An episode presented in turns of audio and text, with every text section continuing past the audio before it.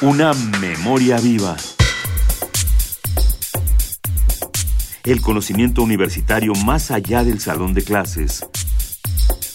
Una memoria viva. UNAM. Recientemente se realizó el ciclo de conferencias ¿Dónde trabajamos? ¿En qué lo hacemos? ¿Y cuánto ganamos las mujeres?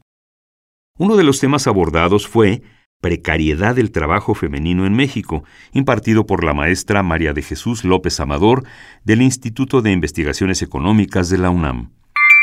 Según la Ley Federal del Trabajo, los contratos individuales de trabajo pueden ser por tiempo indeterminado, por obra determinada o por tiempo determinado.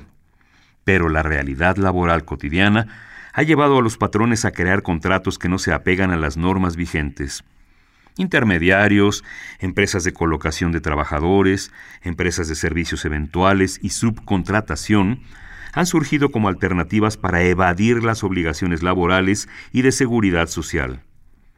Sobre las nuevas formas de contratación nos habla la maestra María de Jesús López Amador. Estas nuevas formas de contratación y nuevas formas de empleo, si están respondiendo a un proceso de crisis estructural del empleo a nivel internacional, ¿no? Esa sería una primera pregunta.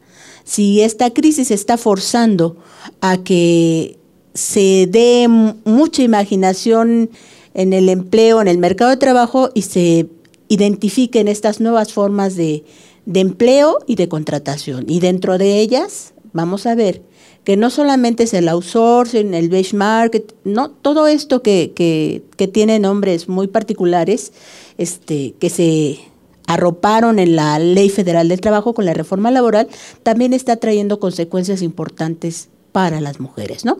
Una segunda pregunta la pudiéramos recuperar como aquel proceso también de dinámicas que están afectando el mercado de trabajo hoy y principalmente están transformando las condiciones de los que se insertan a ese mercado de trabajo en condiciones de desigualdad.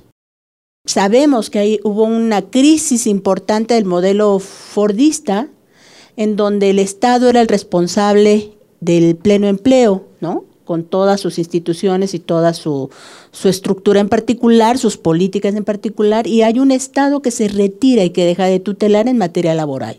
Y eso lleva a que sean otros, principalmente el mercado, los empresarios, las nuevas empresas transnacionales, los nuevos formatos de organización del capital, los que estén jalando eh, o estén inventándose o estén sacando o emergiendo una nueva serie de formas de contratación que necesariamente están perjudicando a dos sectores importantes y ahí recupero la última pregunta, ¿no? Jóvenes y mujeres son los dos grupos sociales que están siendo más afectados por las nuevas condiciones del empleo, tanto a nivel mundial como a nivel nacional. María de Jesús López Amador es investigadora del Instituto de Investigaciones Económicas de la UNAM y coautora del libro Políticas Públicas para el Desarrollo y la Competitividad en la Industria Manufacturera. Agradecemos al Instituto de Investigaciones Económicas de la UNAM su apoyo para la realización de estas cápsulas. Una memoria viva. El conocimiento universitario más allá del salón de clases. Una memoria viva. UNAM.